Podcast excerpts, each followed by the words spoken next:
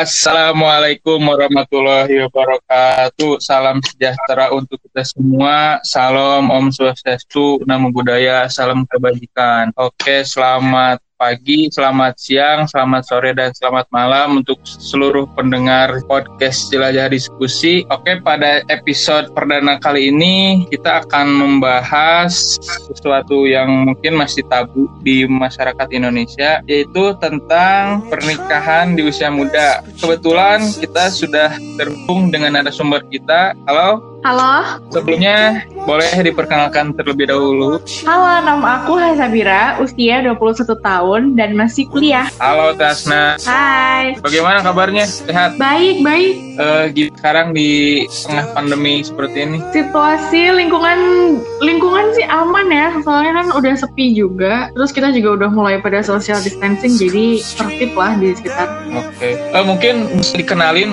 nama suaminya atau eh, dulu nikah usia berapa? Nama suami Muhammad Rizky Darmawan, usianya sama, masih 21 tahun. Dulu kita nikah usia 19. Oke. Eh, mungkin bisa langsung masuk ke topik pertama ya Baik. eh, buat para pendengar. Eh, yang pertama awal perkenalan kalian tuh seperti apa sih gitu?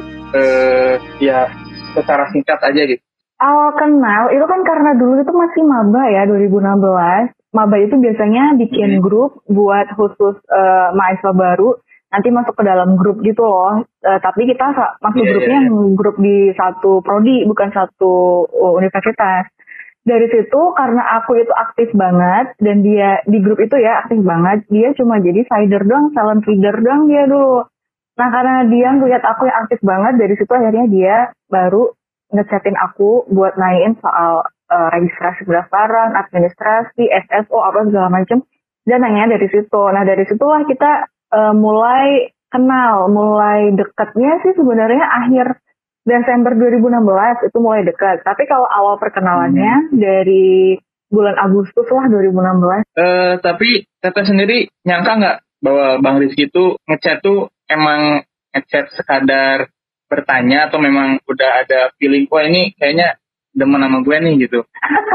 Enggak dong, tapi jujur ya, aku orangnya tuh nggak GR, eh, nggak pernah nggak mikir kayak gitu ke lawan jenis ya. Jadi dulu Iya, dia ngechat itu sekedar ngechat aja, dan pada saat itu emang aku kan lagi butuh temen banyak juga ya, namanya juga mahasiswa baru, Iya, iya.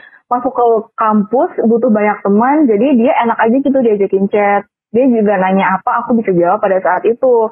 Itu berlangsung sekitar ya sampai kita masuk aja lah sampai waktu perkuliahan awal udah dari situ dia udah nggak pernah ngechat lagi. Karena ya kan udah nggak ada lagi yang mau ditanyain kan dia juga udah punya banyak teman di kelasnya aku juga apa lagi nah dia habis itu baru deket lagi baru proses pendekatan sama aku itu di bulan Desember pun pada bulan Desember aja nggak ada aku kepikiran buat oh kayaknya dia suka nih sama gue apa segala macam tuh nggak ada. Dan aku sebaliknya juga nggak ada kayak aku kayaknya langsung suka nih sama orang ini. Itu nggak ada. Pada bulan Desember itu langsung apa namanya dia curhat sama aku. Aku juga curhat sama dia. Jadi kita ketemu karena sama-sama broken pada saat itu. Ya udahlah dari saya kita berlanjut berlanjut berlanjut sampai akhirnya Desember Januari Februari itu baru eh, diresmikan lah istilahnya gitu. Tapi jangan ditiru ya guys ini pacaran Oh, itu nggak iya, boleh.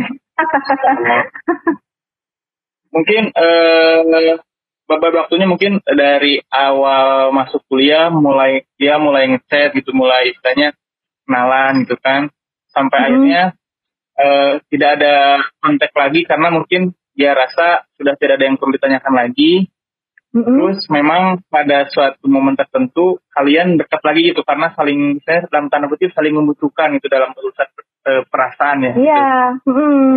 tiba-tiba pada waktu itu dia nyapa aku sih. Waktu itu kan habis habis uas semester satu kalau nggak salah uas beres. Anak-anak kan biasanya pada kumpul tuh di depan eh, apa namanya di depan lobby gitu. Terus dia nyamperin aku. Tiba-tiba aja nggak ngerti kenapa nggak ada angin nggak ada hujan. Soalnya kita nggak pernah ngobrol secara langsung. Tiba-tiba dia nyamperin aku.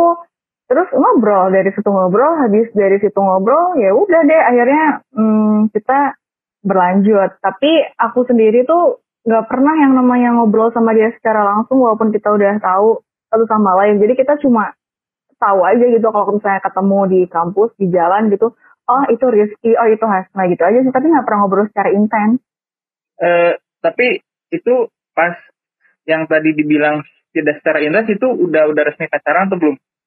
Belum belum banget. Itu kan belum. Uh, ini waktu masih itu kenal aja belum? Pada saat maksudnya bukan kenal aja belum. Uh, masih baru tahu aja belum kenal banget pada saat itu tuh. Oh yang yang masa awal-awal maba tadi ya? Mm. Terus tadi eh, kalau nggak salah awal 2017 kan kalian dalam tanda kutip resmi pacaran gitu. Ya kalau dalam mm. bahasa biologisnya kan taaruf lah gitu kan. Iya. Iya iya. Nah eh, lalu bagaimana prosesnya eh, sehingga kalian bisa apa ya bisa tuh ya udah kita mending menikah muda aja gitu daripada hmm. Mending kita ambil keputusan buat nikah muda gitu itu bagaimana prosesnya gitu mungkin bisa sebenarnya keputusan oh, oh baik baik sebenarnya waktu uh, kita mengambil keputusan oke okay, kita nikah muda aja oke okay, kita nikah sekarang aja gitu karena kan pada saat itu usia memang masih muda ya masih yeah, yeah. Uh, Bang Eki itu 19 dan eh Bang Eki masih 18 tahun. Itu kan masih 2017 dan aku juga masih 18 tahun pada iya. saat itu. Cuma kalau misalnya jadi it, cuma itu kalau misalnya di pada saat usia kita 25 tahun kejadiannya pada saat uh, nanti usia 25 tahun misalnya ya mungkin itu nggak dikategorikan sebagai nikah muda. Kenapa kita yeah, me, yeah. kenapa kita akhirnya namain itu jadi nikah muda karena ya pada saat itu kejadiannya kita masih usianya di usia muda gitu Sebenarnya lebih ke prinsip ya, diawali dengan prinsip aku pribadi, dulu aku sama Eki ini nggak mau pacaran, maunya temenan aja. Uh, kalaupun yeah. lebih, kalaupun dekat ya udah nggak masalah, yang penting orang tua harus sama-sama tahu. Dulu aku yeah. Iya. dari SMP, SMA, bahkan mau kuliah tuh sering banget dikasih wejangan sama orang tua. Kalau aku tuh nggak boleh pacaran. Dan kalau misalnya ada yang disuka, dan misalnya aku cocok, aku serak, langsung aja nikah, nggak perlu nunggu lama Nah pada saat itu memang kayaknya momennya pas banget aku pacaran sama Bang Eki di bulan apa ya Februari, Maret, April kalau nggak salah di bulan April Mei gitu dia ngajakin aku buat tunangan. Dan pada saat itu orang tuanya udah beliin aku cincin secara diam-diam. Dan itu aku nggak tahu itu dirahasiain selama tahun kemudian. Nah itu pada saat itu karena dia ngajakin aku tunangan aku konsul sama mama sama papa. Kenapa yeah. kok cuma tunangan doang? Kenapa nggak langsung nikah aja? Dipikir-pikir maksudnya kita uh, pertimbangkan lah ya, soalnya kalau tunangan aja kan aku sama dia belum halal, masih zina juga jatuhnya tiap hari. Kalau misalnya masih ketemu apa segala macam gitu kan. Nah yeah, yeah. akhirnya ya udah karena menurut aku prosesinya nggak jauh beda antara tunangan sama nikah.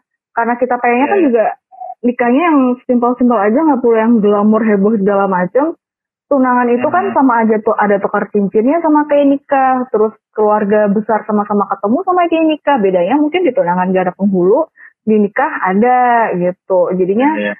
uh, dari buat itu akhirnya kita pikir-pikir pikir-pikir lama banget sampai akhirnya kita uh, nemuin momen di 2018 itu kita sebenarnya agak goyah ya. Sebenarnya kita nikah nggak ya? Kita nikah nggak ya? Gitu. Keputusan itu baru di baru benar-benar kayak ketok palu gitu, itu baru di tahun 2018. Jadi di selama 2017 itu kita masih gambling antara iya atau enggak, iya atau enggak. Karena kan untuk membangun sebuah rumah tangga itu enggak segampang yang kita pikir ya. Orang tua kita aja mungkin yeah, kan yeah. dulu butuh proses juga. Di tahun 2018 itu kayak uh, pertengahan aku sakit, aku sakit dan orang tua hmm. melihat kedekatan aku sama Bang Aiki ternyata udah deket dan akhirnya mau nggak mau bukan mau nggak mau dan akhirnya orang tua mengsuggestkan kita untuk udahlah kalian nikah aja gitu. Baru da dari situ kita akhirnya mikir lagi wah itu rencana kita di tahun lalu yang sempat tertunda. Gimana kalau kita direlasikan tahun ini? Gitu. Secara aku sama dia udah sama-sama deket orang tua juga udah sama-sama kenal terus apalagi kita yang dibutuhin dari uh, apa namanya kriteria-kriteria dan syarat-syarat kita untuk menikah gitu loh. Karena kan kita juga udah saat yang paling penting kan udah kenal satu sama lain.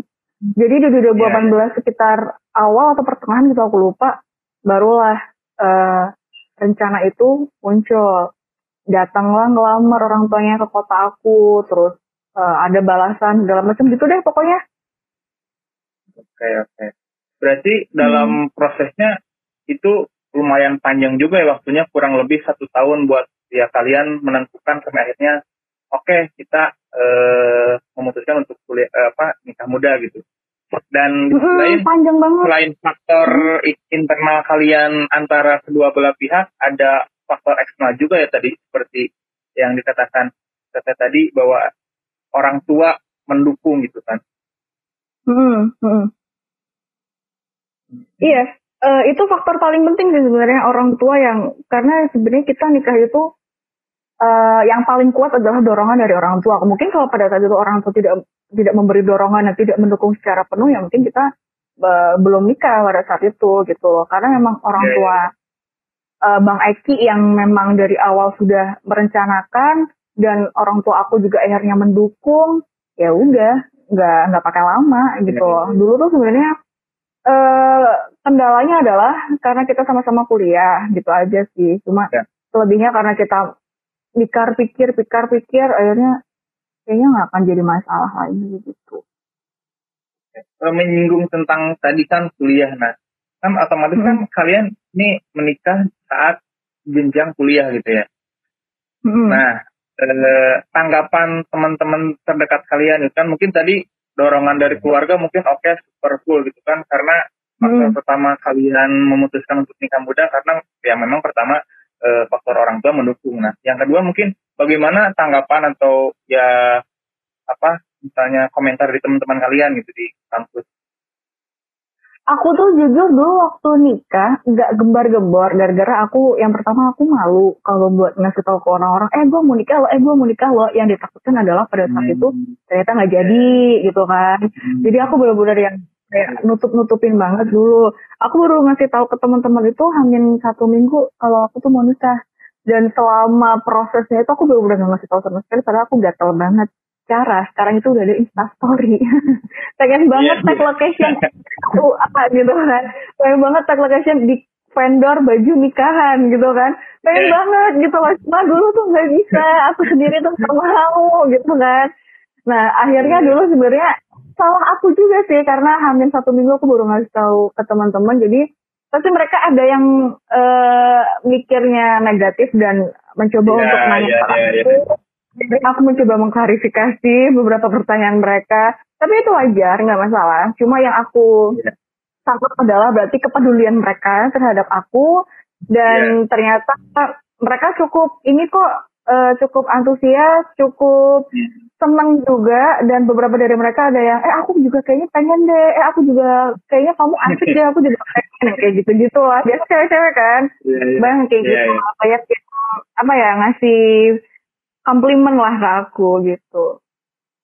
Ya, berarti secara tidak langsung kalian realistis ya, maksudnya eh, kan mengambil contoh kalian, maksudnya kalian tuh tidak menggemar-gemurkan memang sebelum akad nikah dimulai, gitu kan beda dengan hmm. ya pada penulis sekarang gitu kan belum juga masih jauh ke ranah menikah kan oh ini jodoh gua nih jadi gua gitu kan.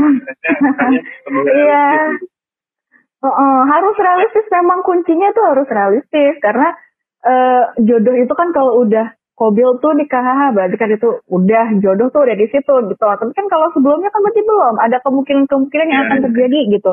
Contohnya kayak iya. saudara aku kodarullah dia tiga hari sebelum akad aja batal. Berarti kan itu belum jodoh makanya yeah. Iya. uh, aku benar-benar menjaga banget gitu dulu. Oke, okay. uh, eh, mungkin tadi kan nikah awal 2018 awal ya? Uh, akhir 2018 akhir kalau keputusan ketok palu tuh 2018 awal. Hmm. Nah, nikah tuh 2018 akhir berarti otomatis mungkin kurang lebih uh, bisa dikatakan sudah sah gitu, sudah resmi gitu, menjadi pasangan hmm. suami istri. Nah, lalu uh, kehidupan setelah menikah itu sendiri bagaimana sih teh? Kan iya. Memang kan dari nah ya gimana gimana tuh? aku tuh sebenarnya dulu sempat bingung, sempat kayak mikir gimana nanti kalau misalnya ternyata uh, kan aku orangnya aktif banget nih di kampus enggak juga deh kan Iya, iya. eh, aku tuh tetap pengen bisa berkreasi anjay pengen bisa tetap Iya. produktif kayak biasanya gitu kayak masa biasa Iya, iya, iya. dulu aku itu nikah pas semester 5 di mana usia Bang Aiki sama aku itu memasuki dari 19 ke 20 Hmm. Nah, di semester 5 itu masih heboh-hebohnya di kampus tugas, eh, Iya, kerja iya, iya. kelompok, tugas individu, terus belum lagi proker, belum lagi apa, itu banyak banget. Jadi sebelum nikah, aku bikin kesepakatan sama dia kalau eh, masing-masing dari kita nggak membatasi kita untuk eksplorasi diri gitu loh, untuk develop ourselves itu kita nggak membatasi.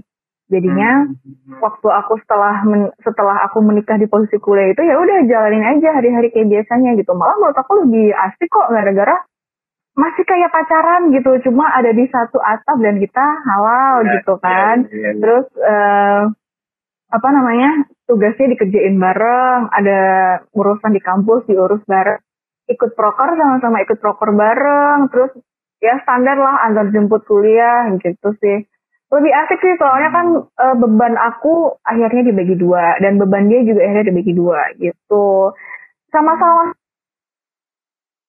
setelah menikah daripada sebelum menikah aku nggak tahu kenapa ya soalnya setelah menikah ini kayaknya memang masih masa-masanya proker-proker gitu loh jadi mungkin dan akhirnya Iya, aku iya. terjun juga di situ gitu loh jadi kita sempat dalam satu kepanitiaan bareng atau bahkan sekelas bareng gitu Oke. Tapi Hmm. perbedaan yang paling signifikan apa sih teh sebelum dan setelah menikah gitu di usia muda? Wah, wah gila banyak banget sebenarnya eh, sebelum dan sesudah menikah aja ya. Kalau nggak pakai usia muda gitu, karena menurut aku pasti semua orang Iya, merasakan hal yang sama kayak aku gitu loh. Iya. Bedanya aku pada saat itu aku harus ngelihat orang yang sama dari mau tidur sampai bangun tidur. Terus aku harus mikirin Iya. orang lain dulu, eh, yang mana itu adalah suami aku dulu. Baru setelah itu aku Hmm. mikirin aku sendiri, aku harus jaga perasaan orang lain, harus jaga perasaan keluarga Iya. dia, aku harus jaga perasaan keluarga aku juga. Itu complicated banget. Terus eh, kalau mau buat keputusan sekarang nggak yang semena-mena. Udahlah aku bisa urus sendiri gitu kan. Sekarang harus Iya, ngobrol iya, dulu, minta pertimbangan dulu, bahkan harus izin dulu kadang. Harus begitu. Sekarang tuh memang beda, nggak bisa sendiri-sendiri. Kalau aku kan orangnya mandiri banget dulu sebelum apa namanya Iya, sebelum nikah. Mm-mm. Ngekos sendiri segala macam. Jadi apa-apa sendiri. Cuma sekarang apa-apa jadi berdua. Serasa ada yang ikut campur gitu kasarnya di dalam kehidupan aku. Yang baru ini yang di apa maksudnya masuk ke jenjang menikah ini. Tapi ya selebihnya eh, yang paling beda sih sebenarnya itu. Cuma kayak rentetan-rentetan yang lain, aku sama dia sama-sama punya tanggung jawab yang besar. Tanggung jawab kita tuh nggak sekedar mahasiswa aja gitu. loh. Tanggung jawab kita tuh Hmm. adalah pasang suami istri yang sama-sama harus Mm-mm, yang harus sama-sama mendidik satu sama lain gitu. Kita harus maju bareng-bareng, kita harus satu visi, satu misi. Pandangan kita harus lebih luas daripada orang lain. Eh mungkin bukan daripada orang lain, daripada orang yang belum menikah mungkin. Harus lebih luas daripada teman-teman kita yang sekarang mau pada nikah. Kayak gitu sih, tanggung jawabnya besar banget sebenarnya kalau udah menikah tuh. Apalagi menikah kan kontraknya seumur hidup ya, dan kontraknya bukan sama manusia ya, kontraknya sama sang maha pencipta ya. Jadi kita harus jaga tiap hari itu gimana caranya eh janji kita tuh jangan sampai lupa lah gitu, janji pada saat akad. Oke. Nah, tadi nyinggung yang kalau ke mana-mana izin, bukannya Hmm. kalau misalnya pacaran juga harus izin ya gitu kan? Kalau nggak izin, pemarah gitu kan? Itu gimana? tuh? Enggak sih sebenarnya eh untungnya aku itu bang aku dan bang Eki itu sebenarnya fleksibel. Sebenarnya aku nggak pernah yang namanya nggak ngizin aku dan bang Eki maksudnya jarang banget nggak ngizinin gitu. Kita mau ngapain kita mau ke mana tuh jarang banget. Karena sejatinya setiap kali kita mau izin ke mana itu pasangan kita ngikut. Jadi nggak Iya. mungkin gak diizinin gitu. Iya, iya. ya misalnya mau nongkrong sama teman lah kan temennya sama. Jadi pasti otomatis dia ikut aku juga ikut dong kecuali kayak hmm, apa namanya mau izin proker biasanya aku harus izin dulu. Kan kayak proker terakhir yang kemarin aku harus jadi koordinator lapangan. Aku izin dulu menurut kamu nih gimana nih? Gitu kan aku uh, menurut pertimbangan kamu gimana? Eh, jangan dong ntar kamu gini gini gini gini. Oh ya udah nggak apa-apa pikirin aja dulu. Biasanya dia nggak langsung memutuskan oh jangan dong oh ini dong gitu. Biasanya ya, dia nggak sih. Hmm, biasanya dia pikir dulu berarti, uh, pertimbangin dulu. berarti hmm. Pertukaran pendapatnya dan pertukaran idenya lebih dapat di situ ya maksudnya saling melengkapi bisa saling apa ya menanggapinya maksudnya lebih skillnya lebih dapat setelah menikah berarti ya? Iya dong pasti kan kalau pacaran kan bodo amat. Ya udah sono mau ikut hmm. proker juga terserah lo. Kalau misalnya sekarang udah nikah kan yeah, enggak. Iya yeah, yeah. pasti pasti beda banget. Kalau pacaran tuh masih eh, sendiri-sendiri lah. Tapi kalau udah nikah kan harus berdua-berdua. Tapi bukannya sekarang banyak anak-anak biasanya anak-anak muda yang pacaran harus mana-mana bareng gitu. Saya kan kalau misalnya nggak bareng hmm jadi di, Masa sih? Di, apa disangka apa disangkanya jomblo ya kalau nggak bareng-bareng ke mana-mana iya. disangkanya jomblo iya, iya. disangkanya iya. lagi berantem lagi ada masalah gitu ya iya anak-anak hmm. sekarang ya mm-hmm. oke tadi kan setelah dari awal perkenalan terus kenapa memilih menikah di usia muda dan perbedaan kehidupan setelah menikah dan sebelum menikah mungkin mm-hmm. setelah itu kan pasti ada tantangannya tuh tantangannya mm-hmm seperti apa aja sih gitu? Tantangan gimana maksudnya?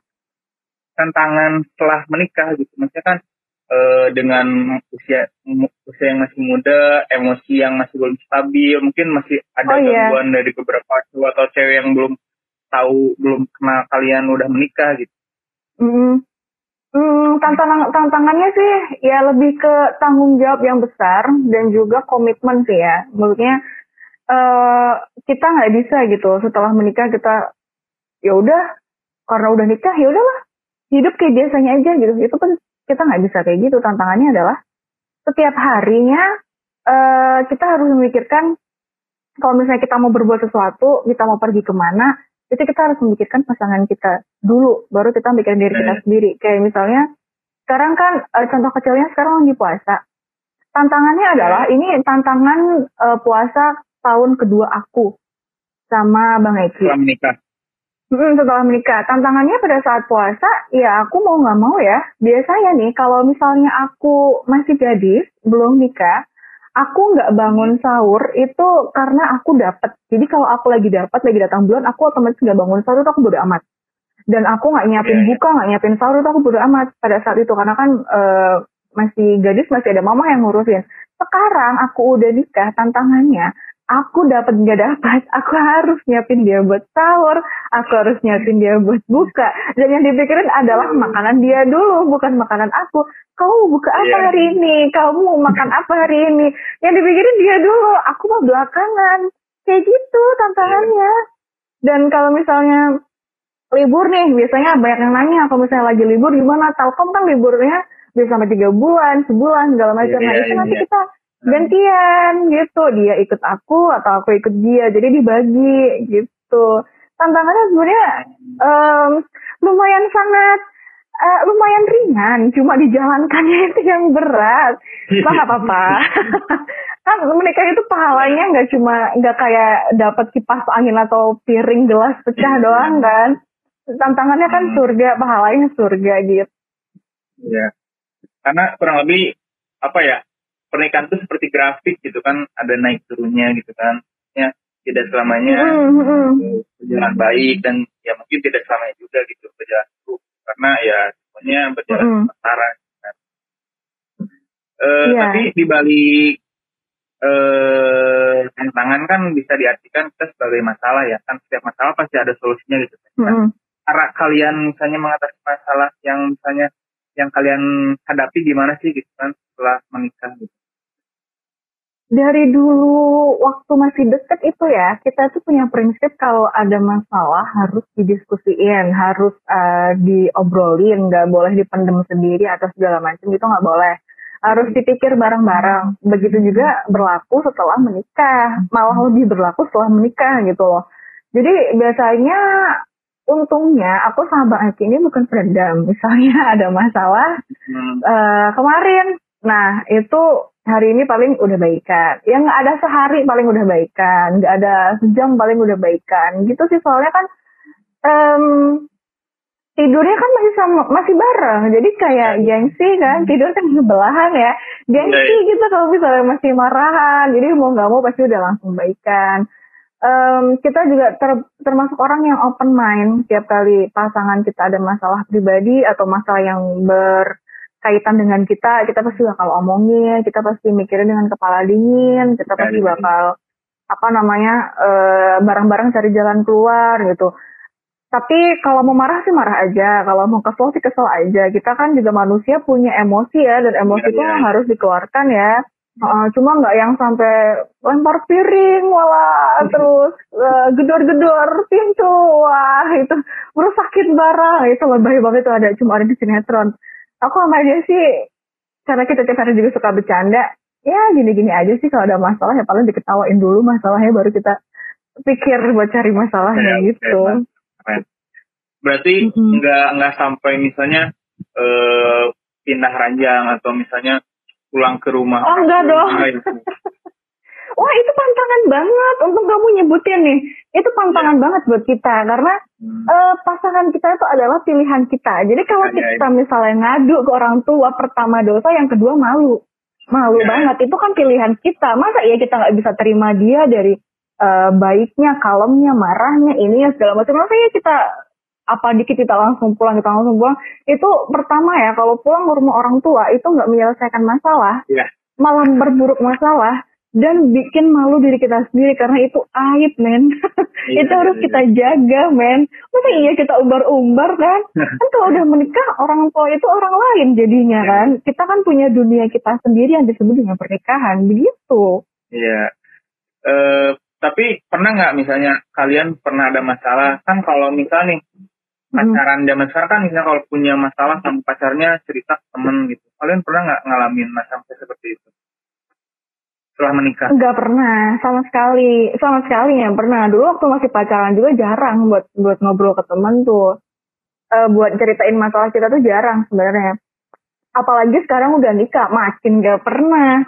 Sama sekali kita punya komitmen kalau em, urusan yang ada di dalam rumah tangga ini mau baik mau buruk mau bagus mau jelek itu luar itu nggak boleh tahu gitu loh. Pihak pihak luar itu nggak boleh tahu. Bahkan orang tua kita sendiri aja nggak boleh tahu. Orang terdekat kita aja nggak boleh tahu. Iya, iya. karena dosa juga kan ada hadisnya soalnya.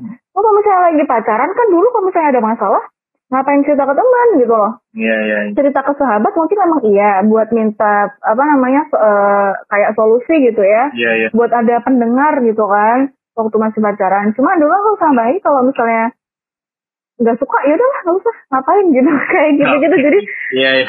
nggak ada nggak belum sempat cerita ke teman kita udah menyudahi eh, masalah itu gitu Oke. Berarti kalian lebih Hmm. memakai cara diplomasi di antara kalian berdua tanpa melibatkan pihak ketiga berarti. iya jadi kayak misalnya kalau masih pacaran kan mungkin ya kalau masih pacaran tuh eh gue gak suka deh sama cowok gue kok dia orangnya gini gini gini terus nanti cowoknya juga bilang ke temannya eh gue gak suka deh sama cewek gue kok dia gini gini gini kan kalau udah nikah gak bisa gitu ya jadi otomatis kalau udah nikah karena sekarang udah nikah jadinya aku gak suka deh yang sama kamu kalau kamu kayak gini diomongin gitu berani untuk ngomong eh, apa yang kita nggak suka ke pasangan kita. Jadinya gitu karena pasangan kita tuh ya temen kita partner kita itu kan juga termasuk. Oke, berarti misalnya kalian ada masalah di antara kalian mending langsung dicari solusinya biar cepat selesai berarti ya. Mm-mm, pengen cepet-cepet selesai gitu kalau enggak kan kebanyakan mikir masalah tuh jadi ngebatin ya Oke. Eh, nah, menyinggung kalian kan nikah nih di usia muda. Nah, tanggapan Mm-mm. kalian sendiri tentang ya pernikahan di usia dini itu seperti apa gitu? Terus buat di, sebenarnya di Indonesia gitu. uh-uh. Uh, sebenarnya nikah itu ya nikah muda itu eh, dan nikah apa ya nikah muda dan nikah usia tua gitu atau usia matang gitu kan. Iya. sebenarnya nggak ada yang lebih baik dari nikah muda lebih baik nih daripada nikah matang ataupun sebaliknya itu sebenarnya nggak ada yang lebih baik. Sama-sama baik semuanya cuma memang biasanya takdir yang membawa kita ke situ kan. Kita menikah di usia muda atau kita nikah di usia nanti pada saat kita udah matang. Cuma manusia itu diberkahi akal dan pikiran untuk bisa uh, membuat sebuah keputusan gitu loh. Iya. Tanggapan aku sih mau nikah di usia muda atau di usia tua sama-sama baik. Sama-sama menjalankan uh, kalau di kita di agama kita sama-sama menjalankan uh, sunnah Rasul yang mana akhirnya kita menyempurnakan separuh dari agama kita karena kita menikah gitu loh. Iya, iya. Dan aku pribadi karena melihat hmm, sekarang kayaknya style anak muda pacaran kan kayak udah orang nikah ya. Iya. Jadi menurut aku kalau misalnya nikah muda itu jauh lebih menjauhkan kita dari segala perbuatan maksiat aja sih kayak perbuatan buruknya lah gitu. Dibentengi dengan uh, menikah gitu. Cuma tetap aja balik lagi menikah itu bukan satu-satunya solusi. Kalau misalnya, uh, misalnya nih uh, kalian pacaran terus ya udahlah biar kita nggak digunjing sama orang-orang, biar kita nggak diomongin sama orang-orang, kita nikah aja. Itu nggak kayak gitu, gitu loh. Itu adalah bagian resiko dari sebuah uh, pacaran. Tapi nikah muda sendiri menurut aku sebuah tanggung jawab yang sangat besar dan menurut aku nggak semua orang bisa sih. Jadi kalau misalnya ada yang kepengen nih sekarang aku pengen muda deh, pengen pengen nikah muda, pengen nikah muda, Iya. iya. itu harus banyak banyak-banyak belajar, banyak-banyak uh, dipikir-pikir ulang, dikokohin lagi fondasinya. Kalau yang namanya nikah muda itu tanggung jawabnya besar banget. Mhm. Di samping tanggung jawab yang besar, usia kita itu masih sangat muda dan usia kita tuh masih produktif. Yang mana usia kita tuh masih labil-labilnya dan kita harus menanggung tanggung jawab yang sangat besar gitu tentangannya tuh di situ dan tanggapan aku sih karena aku sendiri pelaku nikah muda ya nikah muda ya daripada menja daripada kita akhirnya apa namanya jadi banyak berbuat dosa ya zina segala macam Oke. kan pegangan Oke, tangan oke. aja kan zina katanya ya Iya, iya, iya, iya. Eh, pandangan mata aja zina juga katanya ya. Ya udah nggak apa-apa, mending nikah aja kalau dengan catatan dua-duanya udah siap secara mental, lahir batin, itu semuanya udah siap. Nah, Gitu. Ini nggak apa-apa kok kalau misalnya kalian pengen nikah muda. Nah ini eh, ini teh aku ada data nih dari BNN tentang eh, persentase pernikahan Hmm. ini di Indonesia Hmm? itu terakhir tahun 2018 tuh 15,66 persen dan Jawa Barat Hmm. sendiri ada di posisi kedua dengan jumlah 20,93 persen Wow. dan ya dengan penyebab Hmm. seperti pendidikan rendah terus ya kebutuhan ekonomi. Hmm. tapi kan yang paling banyak ya pendidikan rendah dia di- sekaligus di sisi lain ekonomi dia eh, kurang gitu kurang memadai dengan Mm-mm. dengan hasil dengan hasil ya daripada sekolah dilanjutkan tidak efektif ataupun tidak akan bagaimana nantinya ya lebih baik menikah muda. Nah itu bagaimana tanggapan Teteh? Oh gitu, soalnya aku baru tau malah yang kayak gitu. Soalnya aku itu eh, basicnya memang eh, mama papa aku tuh menomorkan pendidikan dan terutama juga dengan bang Eki juga orang tuanya benar-benar menomorkan pendidikan. Hmm. Jadi nggak ada kata kayak yang kayak tadi kamu bilang gitu loh. Soalnya kan gini ya Bil, untuk menikah itu membangun sebuah rumah tangga kita kan juga harus punya basic eh apa namanya basic pendidikan di mana kita tuh udah pernah namanya belajar gitu loh. Iya iya. Kita jadi tahu gimana cara kita ngerti orang lain, kita bisa tahu gimana kita membuat sebuah keputusan apalagi kita anak bisnis ya ampun. Terus kita gimana caranya kita biar bisa mencari solusi kalau lagi ada masalah. Iya. Dan kita kan juga, bakal punya anak, gimana kita ngajarin mereka nantinya. Karena kan Iya. sekolah pertama mereka adalah orang tuanya dulu gitu loh. Jadi menurut aku kalau misalnya dengan tingkat ekonomi yang rendah, misalnya terus eh, pendidikannya juga akhirnya putus sekolah di tengah jalan dan nggak ngajutin lagi, terus akhirnya menikah itu mau memunculkan masalah baru. Karena pada dasarnya memang menikah itu memunculkan masalah baru, masalah Iya, baru dong yang tadinya sendiri terus akhirnya berdua, terus yang tadinya urusan sendiri jadi urusan berdua itu kan masalah baru. Jadi Iya, iya. menurut aku sih kurang tepat rasanya kalau solusinya adalah menikah karena tidak selamanya menikah itu adalah sebuah solusi. Mm-mm. Dan karena di salah satu kecamatan di Kabupaten Bandung sendiri teh ada eh, ya Hmm? satu wilayah satu, wilayah lah eh, itu banyak kasus anak-anak SD itu sudah dijodohkan sama orang tuanya dengan dengan laki-laki Oh. yang usianya jauh berbeda gitu dengan si perempuannya. Mungkin beda 20 Hmm. tahun, 30 tahun. Dengan status ya dia hanya dinikahi saja gitu. Dengan ya paling dinafkahi beberapa Hmm. kali gitu. Dengan status ya si laki-lakinya datang hanya untuk menikah. Mungkin ya dalam tanda kutip untuk Hmm. menikah udah itu dia pergi gitu tanpa ada kabar lanjutan. Mungkin masih menafkah oke Oh. gitu. Tapi selanjutnya ya kalau nggak salah dia udah ditinggalkan aja gitu. Ya itu Hmm, seperti hmm, tadi sih yang tadi menurut eh, BKKBN ya sepertinya dari pendidikan rendah atau mungkin ya dari circle ke- keluarganya mungkin ya karena kan kalau dari misalnya si orang tuanya sudah seperti itu ya kan hmm. ya ada- ada pepatah juga ya buah tidak akan jatuh dari pohonnya gitu kan. Iya betul. Hmm. Itu lebih ke culture ya menurut aku kalau kayak gitu dan apa namanya udah masuk ke prinsip orangnya itu sendiri. Jadi kalau misalnya aku pun mau mau misalnya ngepresentasiin di depan dia apa itu menikah segala macam pun nggak akan mempan gitu loh. Karena itu udah bagian dari culture kan. Kayak aku sendiri di keluarga Arab memang menurut aku nikah usia 17, 18, 19 itu biasa. Tapi mungkin di keluarga Bang Eki karena dia bukan Arab itu muda banget gitu kan. Oh, iya. wah itu sih belum bisa ngapa-ngapain gitu kan. Nah iya itu menurut aku tuh lebih ke culture sih. Cuma yang perlu digaris bawahi ya memang kalau kayak gitu kayaknya jalan satu-satunya bukan bukan menikah karena menikah kan kalau yang kayak tadi kamu bilang selang berapa bulan nanti ditinggalin udah nggak tahu ke mana itu kan jatuhnya ini ya eh, jatuhnya dosa juga Ya. mempermainkan eh, agama ya jatuhnya Hmm. mempermainkan pernikahan gitu Dan itu dengan akibat maksimal dengan- jadi ibadahnya Nah, dan itu pun dengan akibatnya yang lumayan ngeri juga sih Teh, seperti kematian si si perempuan itu dalam tanda kutip si ibunya karena mungkin dia mengandung dan tidak Hmm, tidak hmm, bingung mau mau bertanggung jawab seperti apa ya akhirnya lebih baik bunuh diri katanya ataupun ya kasus paling banyak Oh, iya. ADRT sih maksudnya dengan hmm, penyidik hmm, yang jomplang itu memungkinkan sekali untuk adanya tindakan Hmm. ADRT. Iya iya betul betul karena pemahamannya udah berbeda ya dua orang itu ya. Serem banget. Hmm. Eh, lalu kalau dari Teteh sendiri apa sih dampak positif dan negatifnya melakukan pernikahan di usia muda? Dampak positifnya banyak banget.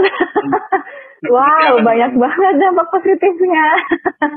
dampak positifnya adalah aku jadi yang secara garis besar lah ya. Nah, Aku jadi punya temen karena tadinya aku sendirian. Aku anak mera aku anak rantau dari Pulau Jawa Tengah ke pulau eh ke pulau lagi dari kota eh dari provinsi Jawa Tengah ke provinsi Jawa Barat Iya ya. sendirian nggak ada saudara nggak ada apa nggak ada kakak semua Hmm. semuanya tuh nggak ada dan sekarang nikah jadi ada temennya karena dulu aku inget banget waktu aku awal-awal kuliah di sini tuh aku doa ya Allah kasihlah aku temen satu aja aku tuh pengen punya temen di sini yang bisa ngerawat kalau sakit yang bisa dimintain tolong kalau aku lagi kesusahan gitu lah segala macam dijabah itu ya. jawabannya lah ya akhirnya aku menikah. Ah, ah, alhamdulillah diijabah, Bray. Terus eh sisi positifnya ya selain itu juga apa ya? Aku eh di usia sekarang ini udah kayak digembleng Hmm. gimana caranya menghadapi dunia bersama dia bersama Bang Eki dan kayak dipaksa untuk menjadi dewasa gitu di usia kita yang sekarang dan karena kita udah udah nikah gitu loh. Hmm. Karena kan status nikah status menjadi status menikah itu kan gak hilang-hilang ya. Iya, iya. Jadi hmm, paling itu sih sisi positifnya sebenarnya masih banyak banget. Aku jadi ada yang nemenin eh, makan tiap hari, ada yang perhatiin makan, terus eh, apa namanya kehidupan aku juga sekarang lebih tertata gitu loh. Kehidupan dia juga lebih tertata karena ya ini kita punya visi misi buat ke depannya itu jelas. Hmm. Kita mau ngapain, kita bakal gimana itu udah jelas dari sekarang benar-benar dari sekarang banget itu udah uh, kayak udah dikasih pencerahan gitu loh. Nah, dampak negatifnya itu paling apa ya dampak negatifnya? Uh, oh iya, kita jadi lebih terbatas aja sih waktunya. Iya. Kalau kayak dulu kan misalnya main sama temen sampai uh, mau nginep segala macam bodo amat gitu kan. Iya, Sekarang udah nggak bisa. Sekarang ada batas waktunya gitu. Jam segini udah harus udah ada di rumah, jam segini udah harus pulang. Paling gitu sih dan hmm, apa ya? Paling gitu sih.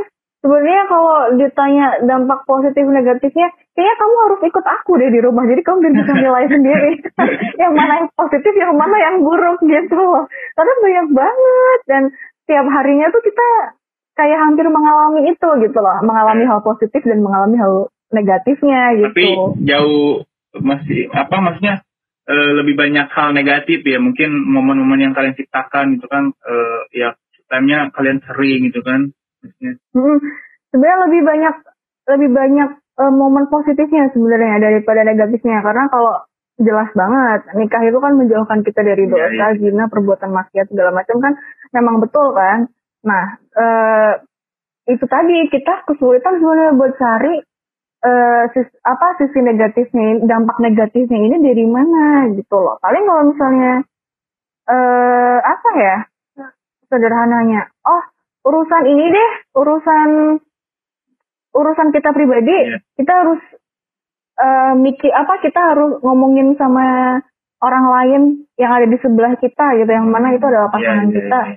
kita nggak bisa gitu itu mikirin diri sendiri gitu kan dia juga harus mikirin gitu itu sih paling dan tanggung jawabnya tanggung jawab dia jadi tanggung jawab aku itu sih paling ya soalnya kan itu juga lumayan berat misalnya aku dia udah punya masalah nih eh ketambahan lagi masalah dari bang Eki misalnya hmm. jadi aku mau ngomong kok harus mikirin masalah dia juga itu paling sih kayak gitu hmm. kan kalau misalnya pacaran hmm, nggak hmm, bisa kayak gitu yeah, ya yeah. Iya. dan satu lagi kalau menikah itu kan uh, pada intinya harus menerima dan tidak boleh lari dan tidak bisa lari jadi apa pun yang dia punya mau baik buruknya kita harus menerima dan gak boleh dan gak bisa lari dalam kata dalam dalam arti kata kita nggak bisa tuh kita nggak suka terus kita cabut ya, ya. kita nggak senang terus kita cabut iya, iya. nggak ya, ya. bisa kan kalau misalnya lagi pacaran mah eh, gue mah nggak suka sama lu udah putus aja dan itu mah bisa kalau pacaran gitu pun bocah kan banget ya kalau pacaran hmm? dikit-dikit ya udah gue iya.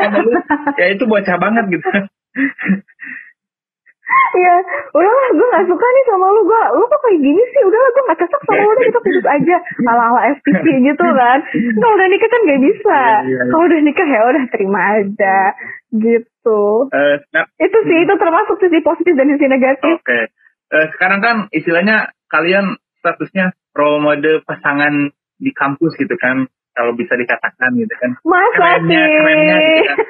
Nah, kan seiring berjalannya waktu, mungkin banyak pertanyaan atau apa ya sekadar ih nah, gue pengen kayak lu gitu nah apa sih pertanyaan apa yeah, gitu yeah. yang sering kalian dapatkan gitu dari teman-teman kalian Mm-mm. Pertama soal biaya pasti mereka nanya bukan soal biaya pernikahan ya tapi gaya hidup karena kan okay. statusnya mahasiswa dan pribadi aku keluargaku dan keluarga Bang Eki nggak uh, benar-benar tidak memperbolehkan untuk kerja pada saat kuliah yeah, gitu iya. lah. Jadi mau nggak mau biaya masih disuplai sama orang tua masing-masing. Hmm. Yang pertama yang ditanya pasti biaya, yang kedua kenapa kepikiran buat nikah muda, dan yang ketiga kenapa uh, kok Teh Hasna bisa sih mikir kalau Bang Eki ini jodoh gitu. Yeah. Dan sebaliknya kenapa sih Bang Eki bisa mikir kalau Teh Hasna ini jodoh? Gitu sih itu tiga pertanyaan teratas dan yang keempat itu biasanya mereka gimana sih kehidupannya setelah menikah gitu kan iya. kepo gitu. Uh, kehidupan setelah menikah gimana dia pikir mereka mungkin kehidupannya bakal senang-senang aja kayak fairy tale ya, yeah. kayak negeri dongeng. Tapi ya pada pada kenyataannya ya ya beginilah. Tapi mungkin pertanyaan ini belum pernah ditanyakan ya sama teman-teman terdekat kalian. Yang mana? Rencana kalian punya momongan? Oh itu itu justru pertanyaan yang sangat-sangat oh, sering ditanya juga. iya, cuma aku tadi gak kepikiran sendiri. uh, rencana rencana kan jadi yang atur ya, biarin aja lah. Sedikasihnya, kalau kita memang kita memang merencanakan, Hmm. tapi balik lagi Ya, ya, ya, rencana kita itu ada hak prero- prerogatif dari Ya, ya, ya. yang di atas gitu loh untuk menentukan. Mm-mm. Oke, mungkin terakhir teh, aduh, eh Ya. kesan dan pesan mungkin kesan setelah menikah dan mungkin pesan buat para pendengar gitu kaula-kaula muda di luar sana tentang ya nikah Mm-mm. muda seperti apa. Nikah muda itu emang senang ya, bahagia, indah semuanya itu yang berhubungan eh, dengan setelah menikah tuh pasti begitu. Indah, bahagia, senang, tapi harus realistis kita itu. Karena kita menikah nggak menikah itu pasti yang namanya buka mata itu kita udah harus menghadapi masalah baru. Iya, Kita mau makan apa itu udah jadi masalah, ya kan? Kita mau ngapain hari ini itu jadi udah jadi masalah. Iya. Nah, jangan dipikir kalau nikah muda itu isinya happy-happy aja. Sebenarnya enggak juga kok, kita juga punya masalah sendiri. Ya kalian juga kalau pacaran kan punya masalah sendiri, Iya, iya. apalagi kalau kita yang udah nikah gitu kan. Em, dipikirnya berdua lagi dihadapinnya berdua banget. Kalau masih pacaran mungkin bisa lari, tapi kalau udah nikah kan nggak bisa lari. Eh dan kalau sebenarnya kalau pengen pesennya sih, kalau emang kalian pengen nikah harus membekali diri dulu masing-masing dengan eh, pengetahuan tentang pernikahan, bagaimana menjadi suami, bagaimana menjadi istri, apalagi suami itu eh, role-nya banyak ya, dia harus jadi imam, Iya, dia iya. harus jadi pemimpin keluarga, ya kan? Itu harus banyak-banyak belajar dulu, harus mendekatkan diri kepada Tuhan juga, itu yang utama karena mm, untuk me- itu itu fondasi utama mendekatkan diri kepada Tuhan eh, dan yang kedua mendekatkan diri kepada keluarga juga karena tidak lain tidak bukan yang ingin kita apa namanya ingin kita kasih ingin kita apa ya kalau misalnya kita lagi curhat Hmm. terus yang pengen didengerin pertama itu pasti keluarga dulu Iya, yang iya. minta yang diminta solusinya pasti keluarga dulu Iya. untuk bertukar pikiran juga sama keluarga dulu paling kayak gitu sih dan jangan cuma sekedar pengen nikah pengen nikah udah ada di angan-angan terus segala macam itu jangan kita tetap harus eh, apa namanya realistis ya Iya, yang iya. pertama ya yang realistis dengan keadaan kita sekarang gimana gitu dengan keadaan kita sekarang dan keadaan sekitar gimana terus eh, keadaan pasangan kita gimana keadaan diri kita sendiri tuh gimana dan yang terpenting kalian harus self love karena kalau udah nikah pasti udah susah buat self love karena kan kita harus mikir orang lain lagi balik lagi gitu Oke.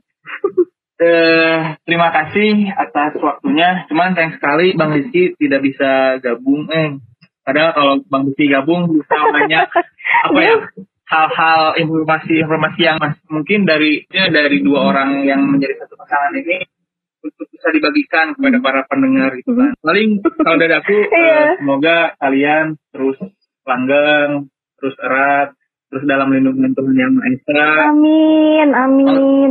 Sampai muat yang memisahkan. Amin. dan ya mungkin untuk segeralah diberi momongan itu kan. Karena momongan suatu anugerah yang amin. Telah menikah. Iya, amin amin ya Allah. Doain terus aja. Aku senang kok banyak yang doain jadinya setelah nikah ini Oke, btw. Lesnar terima kasih atas waktunya. Mungkin kita bisa nanti sharing-sharing lagi di lain waktu. Iya sama-sama. dengan Bang Rizky tentunya. Iya. Kita bikin Iya, Q&A iya. kali ya Iya, buat iya. part selanjutnya. Biasanya banyak yang nanya nih ya buat para pendengar. Oke Tesna, eh, terima kasih. Salam juga buat Bang Rizky. Duh sayang banget nggak bisa nemenin kita di podcast kali ini. Mungkin kalau ada nanti request buat ngadain lagi tentang pernikahan usia muda, mungkin nanti Bang Rizky bisa join. Semoga ya dia mau join. Eh, ya semoga podcast episode kali ini bisa bermanfaat juga buat referensi teman-teman kita di luar sana yang mungkin mau menikah di usia muda. Mungkin ilmu-ilmu yang tadi Tasna dan cerita-cerita yang sudah dibagikan ya bisa ma- bermanfaat juga buat siapa pun itu. Ya semoga eh, kita semua selalu dalam lindungan Tuhan Yang Maha Esa dan ya ini segera cepat selesai biar semuanya bisa berjalan lagi seperti semula. Amin. Oke, Tesna, sekian. Terima kasih. Sampai jumpa di lain waktu. Oke, terima kasih pendengar telah mendengar podcast Jelajah Diskusi. Eh, terakhir, mari bicarakan. Aku tak bisa pindah